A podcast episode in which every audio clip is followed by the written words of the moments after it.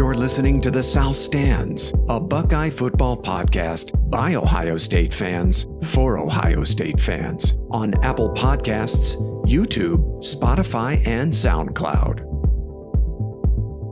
Welcome back to The South Stands, a Buckeye football podcast by Ohio State fans for Ohio State fans from the West Coast. I'm your host, Zach Moore. Today is Sunday, November 21st and I'm here for the next 20 minutes or so to recap number four Ohio State's 56 to 7 bludgeoning of number seven Michigan State in Columbus yesterday afternoon. Now, look, the last few weeks I've spent these recap pods talking about what I liked and what I didn't like from Ohio State, but I can honestly say there just isn't enough in the latter category to take that approach today. So I'm just going to talk about what really stood out to me yesterday afternoon. So let's get to it. First, it was a vastly improved performance from the Ohio State defense yesterday. Defensive tackle Haskell Garrett set the tone early on Michigan State's first offensive play, knifing into the backfield on a handoff to Sparty star tailback Kenneth Walker III. Walker III was dropped for a loss on the play. Now, Garrett also blew up a screen play later in that drive to force a Michigan State punt. And that was pretty much how it went for Sparty all afternoon offensively. The Ohio State defense held a pretty good Michigan State offense that came into this game 24th nationally in total offense at 449 yards per game to only 224 total yards. Michigan State's only score came at garbage time in the fourth quarter against Ohio State reserves. Kenneth Walker III, the nation's leading rusher, was limited to just 25 yards on six carries. Michigan State quarterback Payton Thorne completed only 14 passes on 36 attempts for 158 yards. That's a 39% completion percentage. Sparty's top receiver, Jayden Reed, was really locked down by Buckeye freshman sensation Denzel Burke and Cam Brown. Reed finished the day with only two receptions for 28 yards, so just Sparty could not get anything going on offense all day long. And kudos to the Ohio State defense for that. Look, you know, the Buckeye defense could have played poorly again yesterday, and it probably wouldn't have mattered. Ohio State would have won comfortably anyway, just with the way the offense had been playing. But I thought, and I said this last week in our preview pod, it was very important for the defense to get back on track for their playoff prospects. Uh, I thought the defense had shown, you know, steady progress every Saturday since the Oregon loss. And last Saturday against Purdue was really the first time it had taken a step or two back. So, very important, I thought, for the defense to get back on track.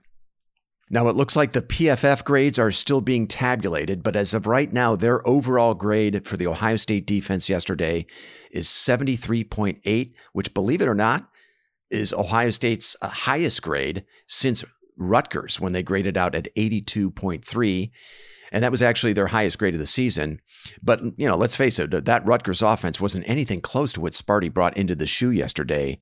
Interestingly, where the Ohio State defense really stood out, according to PFF, was in coverage. The Buckeyes received a grade of 81.3 in coverage. It was their highest grade in that category of the season. Denzel Burke, in particular, was great. He finished with a grade of 79.2, only allowing one completion yesterday. He finished with two pass breakups.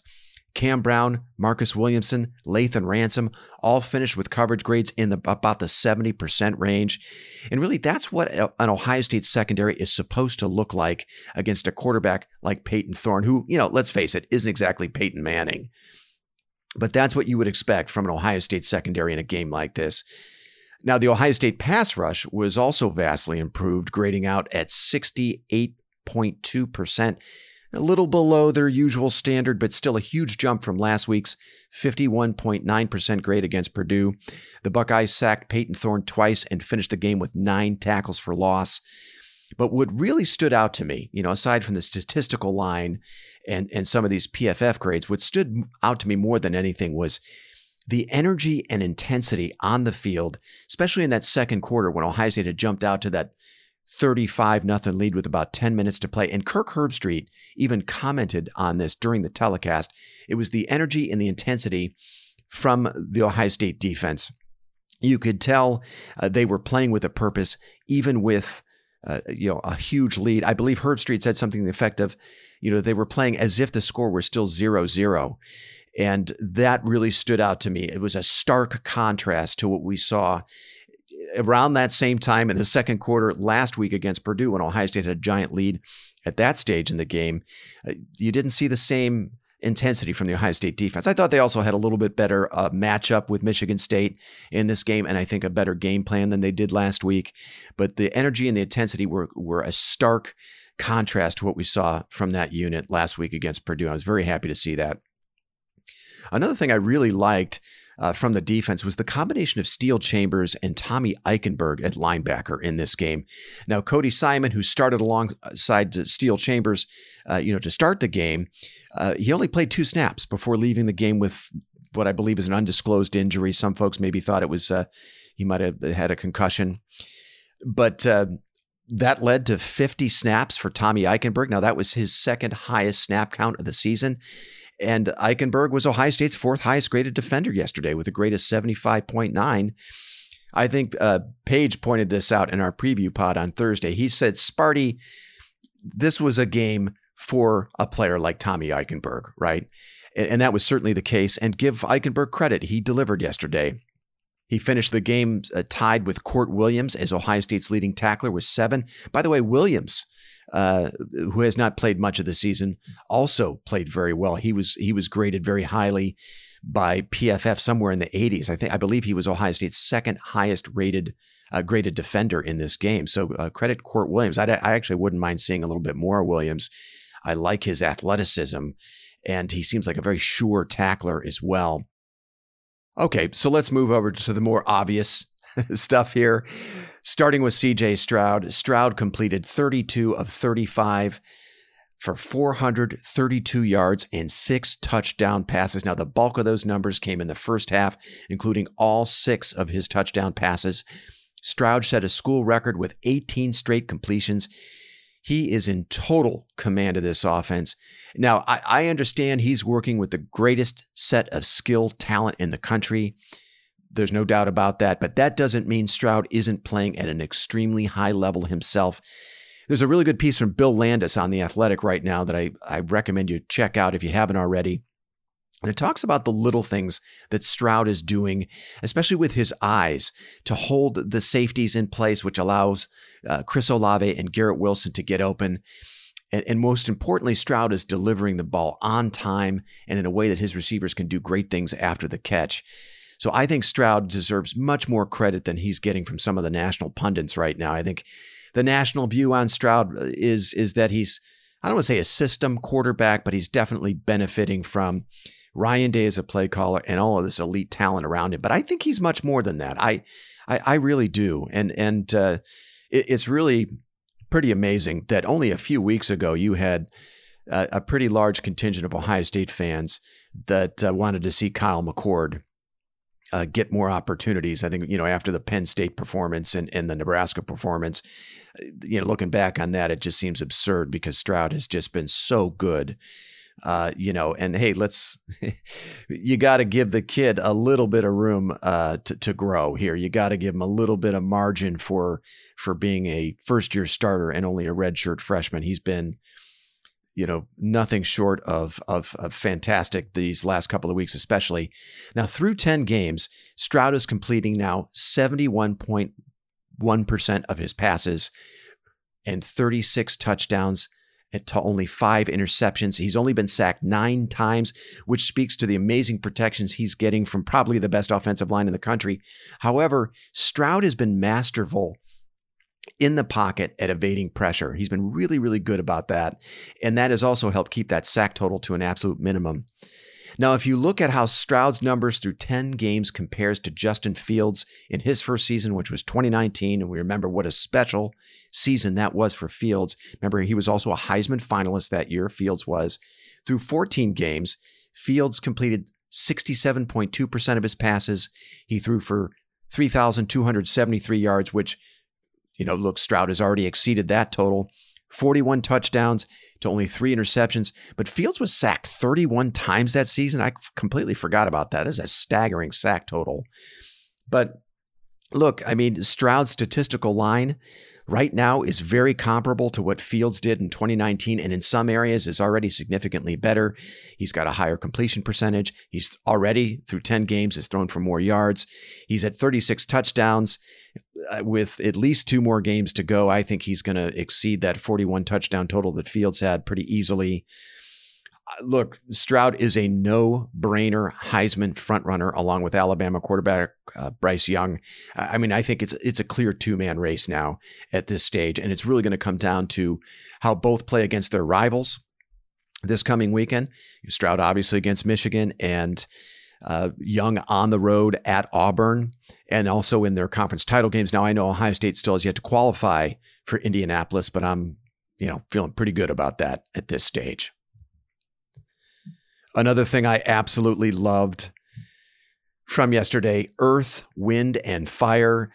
Look, that might be the greatest moniker in Ohio State history, and I think it's appropriate for what the trio of Chris Olave, Garrett Wilson, and Jackson Smith-Njigba are doing because it is historical greatness. So it they should have probably the greatest moniker in Ohio State history uh, applied here. The devastating wide receiver trio for Ohio State combined yesterday for 24 receptions for 371 yards and five touchdown catches. And, you know, all three went over 100 yards receiving for the second time this season, which, if I'm not mistaken, is only the second time in school history that three receivers have all gone over 100 yards in the same game. Look, we all knew it was going to be a horror show for the Sparty secondary. And, uh, but, you know, look, I, I think Michigan State fans can take a little solace in the fact that Earth, Wind, and Fire have been doing this to pretty much everyone all season long, uh, regardless of the opponent. So, you know, not much the Michigan State secondary could have done. Uh, Chris Olave strengthened his case for the Biletnikoff Award. I'm still trying to wrap my head around how Olave is the only Ohio State receiver that is a Biletnikoff semifinalist, but Olave strengthened his case for that award with 140 yards receiving on seven receptions and two touchdown catches. Although I think his acrobatic catch that he made at the one yard line in the first, I believe it was the second quarter to help Stroud set the school record for consecutive completions might have been his personal best of all time. That was an unbelievable catch. It was kind of like a, you know, a Willie Mays over the uh, shoulder catch um, you know, body twisting and contorting, getting both feet in before he landed out of bounds. What a catch that was. And, you know, it also helped his quarterback set a school record for consecutive completions. Really, really cool moment there. Ohio State is poised to, to have all three of those receivers, Olave, Wilson, and Smith-Njigba, finish with over a thousand yards receiving this season. Now, that'd be the first time that's ever happened in school history. I'm not even sure Ohio State has ever had two receivers go over a thousand yards in the same season. I could be wrong about that. I don't have the record books here in front of me, but uh, I, I, am also assuming, though I'm not 100% sure of it, that the Big Ten has never seen three receivers from the same team in the same season go over a thousand yards. I, again, I could be wrong about that, but I would bet pretty good money that if it does happen here with with this Ohio State trio, it'll be the first time both in school history and in Big Ten history that's ever happened we may never see anything like what we're seeing from Earth, Wind, and Fire ever again at Ohio State. So savor it, Buckeye fans. So, where will this performance land Ohio State in Tuesday's updated playoff rankings? After watching Bama struggle at home again, you know, this time it was with Arkansas, uh, winning only 42 to 35 in a game that was very competitive well into the fourth quarter and watching Oregon getting its doors blown off by Utah 38 to 7. I don't know how the Buckeyes aren't your clear number 2 right behind Georgia on Tuesday night. To me, it's a no-brainer. But, you know, anything is possible with the playoff committee and we know they love Alabama. The Tide always seems to get the benefit of the doubt from the playoff committee, so I would not be surprised if Bama hangs on to that number 2 spot, but Ohio State I don't think you could make a stronger case than they've made over these last two weeks with the way they performed against, uh, you know, top 20 opponents in Purdue and uh, Michigan State. We know at the very least the Buckeyes will move into the number three spot, and then it's a question of where the playoff committee will have Michigan.